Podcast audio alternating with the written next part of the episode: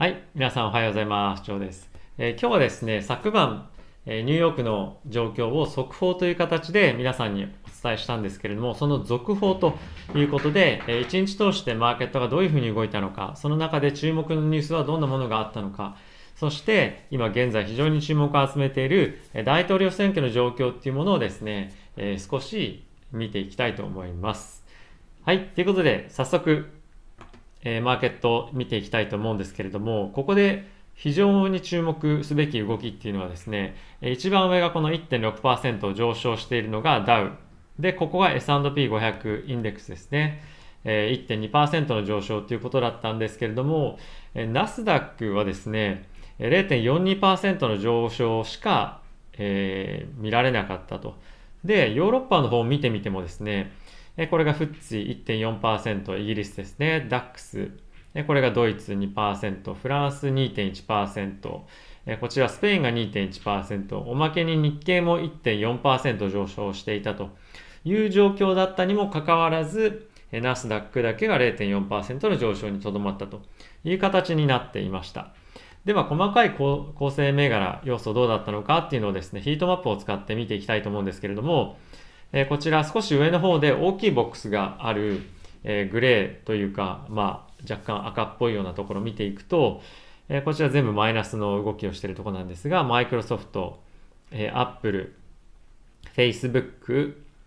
え Amazon と。で唯一 Google のみがですね、GAFAM の中で0.5%との上昇を見せていたんですけれども、えこの足を引っ張っていたのが、え GAFAM だったというわけですね。で、これどういうふうに考えればいいのかなっていうふうに、まあいろいろ皆さん、たくさんの方が考えてると思うんですが、非常に多かった意見、かつ僕もそうだなと思ったんですが、やっぱり今後はオールドエコノミー、いわゆる小売りですとか、まあ、レストランとか、まあ、そういったところ、まあ、金融も含めてそうですね。そういったところが、しっくりかる、あの、なんですか、今までは、えっと、ばえー、なんていうグロース、えまあ、非常に成長率の高いあのグロース株、いわゆるテック関連ですよね、が非常に大きく買われていたんですけれども、今後、ものすごくそんなスピードでっていうわけじゃないんですけど、徐々に徐々に、このオールドエコノミーと言われている、まあ、非常に収益も安定していて、結構大きな会社で、まあ、会社としてもいいようなところに、いい会社っていうところに、お金が少しずつ流れてくるんじゃないかなと、えー、やっぱりこういったトレンドを見ると、えー、少し思えてきますよね。で、テックの時代は終わるとかそういうわけじゃないんですけども、今まで全然パフォーマンスが上がってこなかったこういったところにも今後お金が入ってくるんじゃないかっていうことを、えー、皆さん言ってるんじゃないかなと思っています。はい。まあ、常々僕もですね、銀行株っていうのは今後上がってくるんじゃないでしょうかっていうふうなことを、えー、お伝えしていると思うんですけども、今後は、まあ、来年にかけてですね、えー、こういった銘柄が、あのまあ、パフォーマンス的には非常に良いものを出してくるんじゃないかと思っています。でですね、CNBC っていうニュース番組、ニュースチャンネルですかね、でも非常に有名な、え、ジム・クレーマーさんもですね、同じようなことを言っていて、これまで非常に不遇な時代を生きてきた、え、バリュー株、割安株っていうのは、今後転換期を迎え上昇していくんではないかというふうに、え、彼も言っていました。で彼のチャンネル結構面白くて、今回ですね、あの内容少し興味深いものがあったのでいくつかご紹介できるものがあればまた別の動画でですね皆さんにご紹介したいなと思っています。でですね気になる大統領選挙の状況っていうのはどういうものかっていうのを少し見ていきたいんですけれどもこれがですね現在の一番直近の、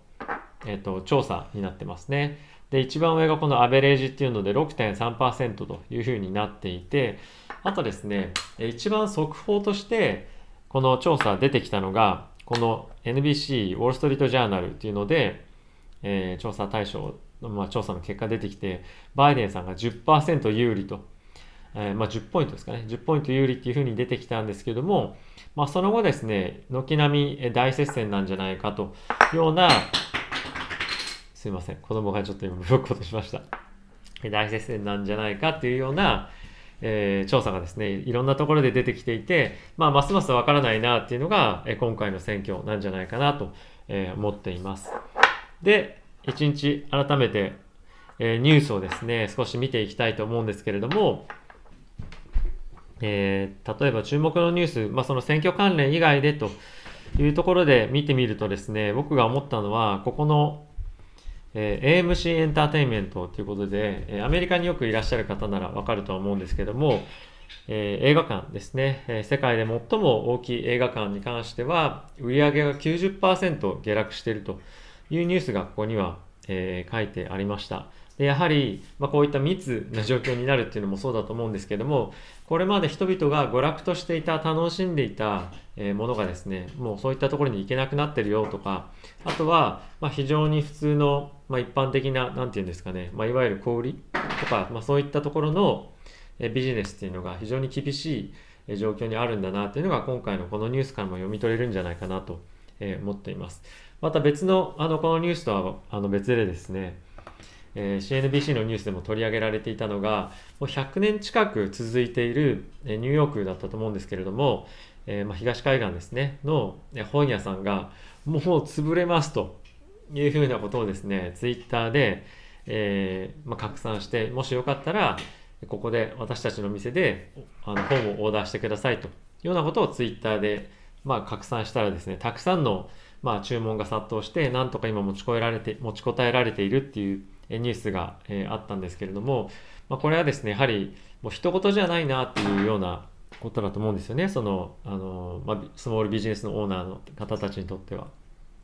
なので、今本当に政府からも援助を受けられなくて潰れそうだっていう会社だったりとかお店が非常にたくさんあって、今そういったそういった人たちが助けを得られない状況にあると。で、今後も倒産を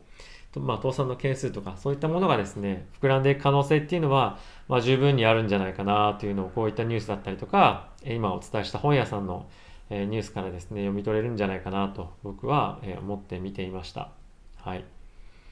で次はですねウォール・ストリート・ジャーナルの方に移っていきたいと思うんですけれどもこちら現在の紙面の状況になるんですが、まあ、結構やっぱり選挙関連のものが、え多いんですけれどもまあ、ここで一つ面白いなと思ったニュースが、ちょっとまあ今日の趣旨とは少し外れるかもしれないですが、これウォールマートがですね、えー、まあ、お店の在庫補充とかをするときに、まあ、ロボットを使って、まあ、なんて言うんですかね、あの、スター・ウォーズみたいなロボットが、まあ、在庫を補充とかするような、えー、取り組みとかを、これこれまでずっとやって、まあ、これまでずっとっていうか、えー、やってたんですね、ここ1年ぐらい。なんですが、まあ、そういったことをあらあの諦めて、もう一回人でやるようにしますよっていうふうなのの、まあ、ニュースで、なんだそれみたいな感じかもしれないんですけど、まあ、僕はこれで結構、あ、すごいなと思ったのは、ウォールマートも、まあ、いろんなその試行錯誤を繰り返しながら、まあ、ハマるもの、ハマらないものっていうのがあっある中で、少しずつ少しずついろんな挑戦をして、日々改善をしていっているんだなと思って、これは、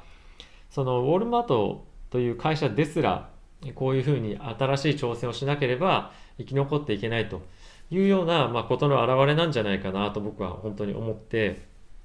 まあ、自分の、まあ、生き方っていうのもそうですけども、まあ、こういったところがですね、えー、日々あのいろんな積み重ねをしているウォルマートの強さなんじゃないかなと、えー、個人的に思ったので、まあ、少しご紹介させていただこうかなと、えー、思いました。でですね、コロナの状況、えー、どういうふうになっているかっていうと、えっ、ー、とですね、ここ一時期ピーク10万人を超える数値出してましたけれども、1日あたりの感染者で少しずつ、えー、落ち着いてきてというか、あの、これが本当に落ち着いてるかっていうのどうかは、これ今、週末なので、週末に、ま検査に行く人が少ないということで、少し数字が落ち着いているということが、今、あの一番大きな要因かなと思っています。まあ、選挙もありますしね。なので、ここから週の後半にかけて、でこの数値がどういうふうに上がっていくか、もしくは上がっていかないのかっていうところがですね、今後の注目のポイントになるのかなと思っています。よく CNBC のニュースでもここ最近、本当1日2日、非常によく取り上げられているのが、もう選挙は終わりますよと。もちろん、選挙の結果によっては、まあ、裁判、起訴があったりとか、まあ、1ヶ月間ぐらいですね、あの、まあ、不確定要素があるような、え、市場が続くけれども、基本的にはもう終わりですよ、選挙は。じゃあその後何を見ていきましょうかっていうと、やはり、えー、コロナが一番大きなリスクというふうに見られていると思います。えー、基本的にはたくさんの方はですね、倍、えー、回数症してらっしゃるんですが、一番の懸念はここのえコロナだよねというふうなものを、え常々言っていますね。なので、えここはですね、ずっと、え見ていかないといけないような、えポイントになるんじゃないかなと、え思っています。はい。ま他にもですね、え今どういうニュースが出てるかっていうと、先ほども申し上げた通り、結構今会話だよっていうニュースが、え結構出てたりとかして、こうあるかな。えっと、まあタイトルだけですけれども、The boom market will resume, resume っていうのは start っていうんですね。The resume after the election with the 50% long-term upside. 50%のアップサイドが、え、ここからありますよと JP モルガンの人が、え、言っているというような、え、ニュースもあって、まあ、他の証券会社の方もですね、同じようなニュースを出してたりとかっていうふうに、え、しているんですけれども、やはりマーケット全体、特にアナリストとかも含めて、え、今買いの場面ですよっていうのがですね、結構いろいろ出てきているので、やはり今後マーケットっていうのは、まあ年明けなのかもしれないんですが、非常に強いパフォーマンスを出すというふうなのが見込まれていますし、まあ、よくアノマリーとかっていうふうにも言いますけども、えー、よく大統領選挙の後の、まあ、3ヶ月とかっていうのは非常にパフォーマンスがいいですよというふうによく言われているので、えー、そういったところを鑑みても、えー、少しリスクを大統領選挙後、えには取り始めてもいいんじゃないかなと思っています。僕も今結構物色いろいろしていて、やっぱ電気自動車関連っていうのはですね、中国が